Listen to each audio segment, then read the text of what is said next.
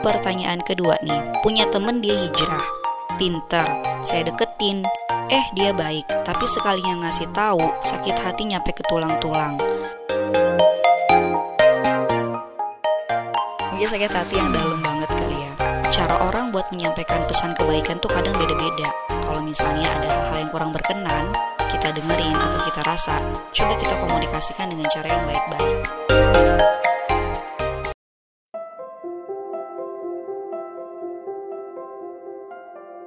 Bismillahirrahmanirrahim. Assalamualaikum warahmatullahi wabarakatuh. Welcome back to my podcast.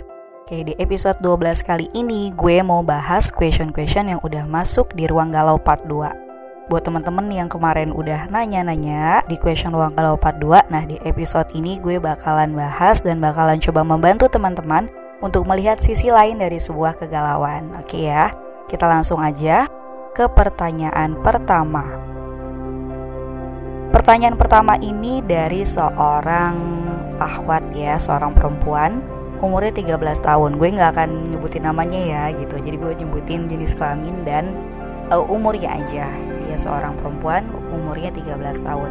Saya mau nanya mbak, misalkan saya suruh siapa gitu sholat Jangan pernah tinggalin sholat Tapi diri sendirinya ninggalin sholat Maksudnya nggak lima waktu gitu Kita nyuruh orang lima waktu Tapi diri kita sendiri belum Nah itu gimana mbak?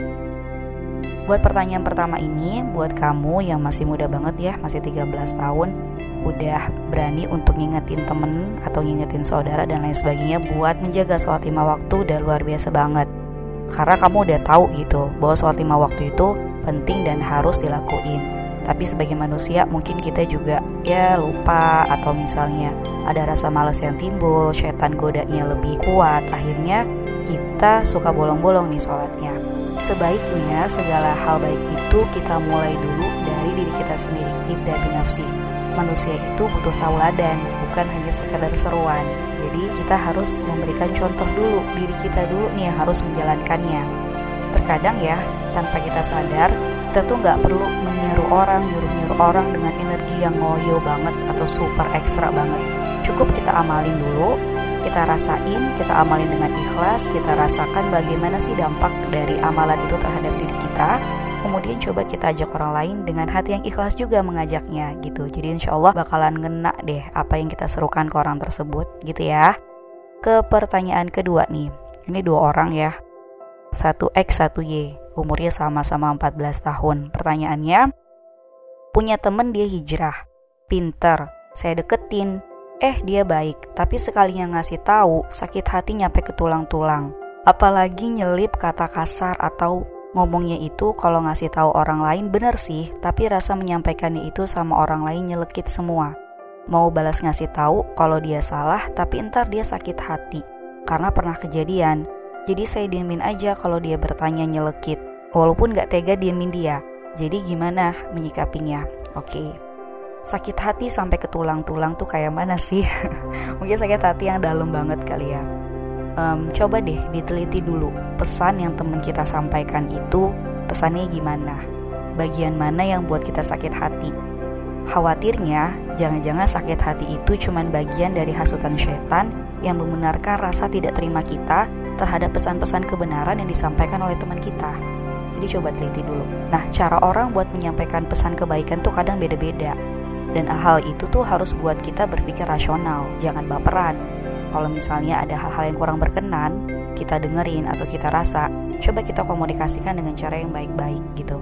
Jadi contohnya gini misalnya ada temen yang ngasih tahu lo tentang keburukan lo atau hal yang harus lo perbaiki gitu ya.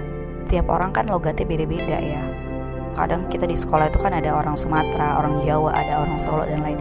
Ada ngomongnya tuh kasar banget, maksudnya mungkin emang biasa dia di rumah itu itu bukan maksudnya kasar emang logat dia ngomongnya agak keras gitu.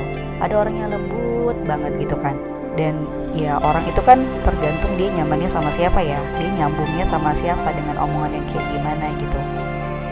Gue pribadi gitu ya ketika ada menemuin banyak orang dengan berbagai macam masukan dengan berbagai cara mereka ngasih masukan ke gue kalau gue sih lebih nggak melihat siapa yang menyampaikan. Artinya buat teliti dulu pesannya kayak gimana. Pesannya punya hal yang bener gak berdampak baik gak buat gue. Terus emang ini bisa untuk memperbaiki gue ke depan gak gitu. Jadi gue bakalan nyoba untuk analisis dulu gitu. Jadi kalau buat lo ketika ada pesan-pesan dari temen lo yang misalnya kayak dia misal nih contohnya lo lagi berduaan sama temen cowok lo. Terus temen lo ini ngasih tahu ketika ketemu sama lo lo ngapain berdua-duaan gak boleh tahu begini begini begini gitu. Intinya dia ngasih tahu lo lo pacaran ya sama dia? Lo ada hubungan ya sama dia? Misalnya kayak gitu. Nah kalau udah ada kata-kata yang sifatnya kayak menuduh atau mungkin menfitnah lo nah di situ lo harus bisa eh sorry sorry stop. Gue mau ngelurusin gitu. Gue nggak nggak ada hubungan apa apa sama dia. Gue cuma ngasih buku kok gitu. Misalnya titipan guru atau apa gitu. Jadi harus kita luruskan ketika ada hal-hal yang memang menyudutkan kita atau kita ngerasa seperti difitnah dan lain sebagainya. Dan itu komunikasikan dengan cara yang baik-baik gitu. Kalau dalam surat cintanya Allah sih Allah bilang Uda'u ila sabili rabbika bil hikmah wal mau'izatil hasanah wajadilhum billati hiya ahsan. Inna rabbaka huwa a'lamu biman an sabili wa huwa a'lamu bil muhtadin. Yang artinya itu serulah manusia itu kepada jalan Tuhanmu jalan Tuhanmu dengan hikmah dan pengajaran yang baik dan berdebatlah dengan mereka dengan cara yang baik Sesungguhnya Tuhanmu dialah yang lebih mengetahui siapa yang sesat dari jalannya dan dialah yang lebih mengetahui siapa yang mendapat petunjuk. Itu ada di surat cintanya Allah, Quran Surat An-Nahl 126. Jadi ketika kita ingin untuk menyuruh manusia kepada jalan Allah yang benar gitu, maka kita harus menyuruhnya dengan hikmah. Dengan hikmah artinya kita harus ya mengamalkan dulu sih. Kalau menurut gua kita harus mengamalkan atau setidaknya kita mendapatkan suatu ilmu pengetahuan kenapa kita harus menjalankan itu. Kemudian dengan pengajaran yang baik artinya kita pilih metode atau cara yang tepat supaya kena dengan teman kita dengan target dakwah kita seperti itu. Jadi ya harus begitu gitu. Ketika ada sesuatu perdebatan misalnya opini dia sama opini kita berbeda maka kita harus berdebat dengan cara yang baik. Karena ya balik lagi semuanya itu ke Allah. Allah yang tahu siapa yang sesat dari jalannya dan Allah yang tahu siapa yang benar-benar mendapat petunjuk darinya. Seperti itu. Gitu ya. Pertanyaan ketiga dari Ahwat lagi nih umurnya 13 tahun. Aku suka sama orang mbak. Pas itu aku lihat dia bareng cewek yang katanya TTM nya dia. Apa nih TTM teman tapi menikah. Teman tapi mesra ya. Terus aku kayak sedih gitu mbak. Soalnya aku suka sama dia udah lama. Gimana tuh mbak? Biar aku gak sedih. Gimana ya caranya mbak? Biar aku bisa move on juga gitu. Oke, okay, untuk pertanyaan ketiga ini Buat kamu ahwat yang masih 13 tahun Masih muda banget ya. Jadi yang namanya cinta itu fitrah Dan harus disalurkan ke tempat yang fitrah juga Yaitu pernikahan. Karena dua orang yang saling mencintai Gak mungkin gak menuntut sentuhan fisik apalagi usia lo masih muda banget gitu kan. Dan kenapa sih Allah ngasih rasa kesedihan itu? Itu adalah salah satu bentuk Allah sayang ke lo. Biar lo nggak masuk ke dalam lembah yang penuh dosa gitu kan. Karena umur masih muda kalau udah siap menikah kira-kira udah siap belum nih umur segini? Kayaknya belum ya gitu. Jadi saran gue di usia lo yang masih muda coba deh sibukin diri dengan berbagai hal yang meningkatkan kapasitas lo. Kursus, lomba, baca buku, olahraga, dan lain-lain gitu ya Insya Allah segala aktivitas ini bisa ngebuat lo bisa move on. Kemudian jangan lupa untuk berdoa juga sama Allah biar rasa sedih lo itu dihilangin gitu. Oke, gitu ya. Kemudian pertanyaan keempat dari seorang akhwat juga nih perempuan 21 tahun. Maaf mbak sebelumnya saya mau tanya Gini ya mbak, sebelum bertanya saya itu suka banget berkomunikasi dengan orang lain Tapi saya itu mempunyai kelemahan dalam bidang tersebut Kelemahan saya itu terkadang belum bisa mengontrol supaya di saat bicara itu teratur kata-katanya. Beruntun, enak didengar orang yang menyampaikan itu tersampaikan maksudnya. Pertanyaan saya gimana sih mbak caranya supaya kita itu saat bicara tenang, santai, rileks, dan apa yang kita katakan itu bisa terkontrol dengan baik dan tersampaikan maksud dan tujuan kita. Oke, ini terkait komunikasi ya. Jadi komunikasi biar terkontrol, terus runtun, jelas, dan tersampaikan pesannya memang yang namanya kualitas pesan itu sangat mempengaruhi daya serap audiens. Jadi semenarik apa sih pesannya? Disampaikan dengan metode yang kayak apa itu akan sangat mempengaruhi audiens gitu ya.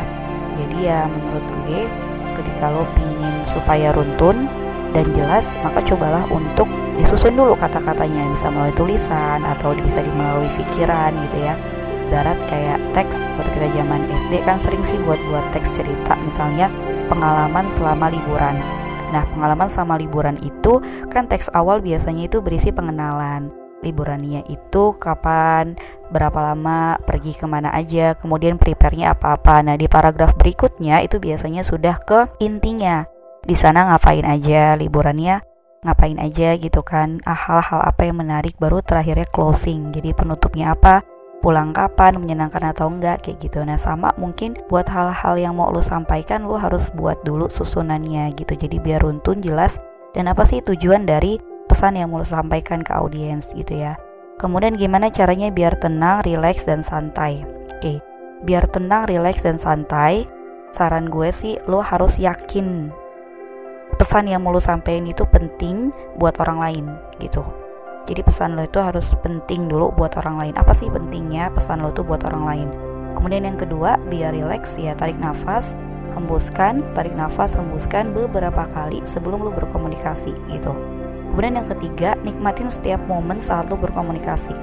Lo harus nikmatin gemetaran-gemetaran itu segala macam. Lo harus nikmatin itu sambil kasih satu pesan ke diri lo bahwa lo harus relax, lo harus relax. Kemudian yang terakhir, ala bisa karena biasa sering-seringlah komunikasi depan kaca. Sering-seringlah lo buat untuk apa sih bicara-bicara sama orang banyak kayak gitu ya. Kemudian pertanyaan kelima saya ini pengen banget ya mbak bisa deket sama orang yang lebih muda dari saya seperti adik tingkat dan bisa akrab dengan mereka. Tapi saya itu bingung. Mau gimana cara berinteraksi dengan orang yang lebih muda dari saya? Pertanyaan saya, gimana sih Mbak supaya kita bisa menyesuaikan atau bisa berinteraksi dengan mereka sesuai dengan porsinya? Seperti bisa akrab dengan banyak adik tingkat atau yang lebih muda dari kita. Oke. Yang pertama adalah buat diri kita merasa nyaman dulu berada di dekat mereka.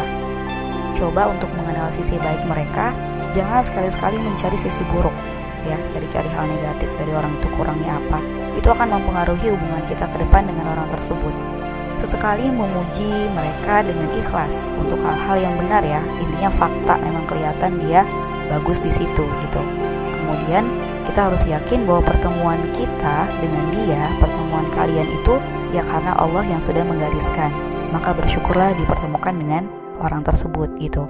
Kemudian selalu doakan orang-orang yang kita temukan gitu kan. Pasti ada inspiring-inspiring yang dia kasih ke kita kan. Maka doakanlah dia dalam perjuangan-perjuangan dia, kehidupan dia. Nggak akan rugi kok ketika kita ketika kita mendoakan orang lain. Itu sih saran gue. Terus pertanyaan yang terakhir, Gini ya mbak, saya ini terkadang pede dengan diri saya dan terkadang juga tidak pede dengan diri saya. Saya itu tidak bisa konsisten dengan diri saya sendiri, terkadang saya pede, terkadang juga saya tidak pede dengan diri saya sendiri. Di sini percaya diri dalam hal bergaya, berpenampilan, dan bercerita dengan orang lain. Pertanyaan, gimana sih mbak caranya supaya kita itu bisa membangun kepercayaan diri pada diri kita, supaya percaya diri kita itu selalu konsisten? Oke, Percaya diri yang konsisten dalam hal berpenampilan, berbicara. Oke, penampilan kalau saran gue berpenampilanlah dengan sesuatu yang membuat kita merasa nyaman. Jadi kita pakai atau kita kenakan sesuatu yang memang buat kita senang dulu gitu atas apa-apa yang kita gunakan. Dan tentunya sebaik-baik pakaian adalah pakaian takwa.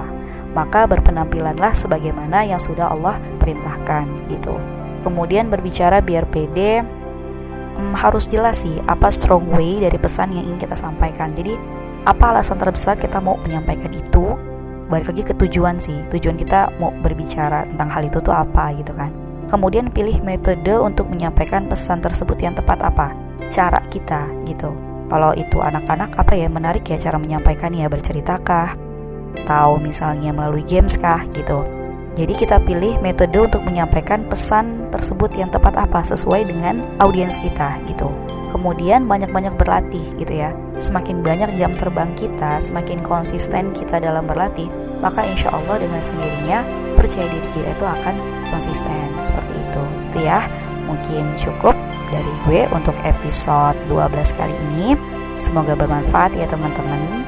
Seperti biasa di akhir gue akan kasih cuplikan lagu ya dari tim nasyid Inima Harmoni yang judul lagunya Subhanallah. Semoga bisa dengan mengingat Allah gitu ya akan membuat hati kita menjadi tenang. Oke, okay, enjoy the listen. Wassalamualaikum warahmatullahi wabarakatuh.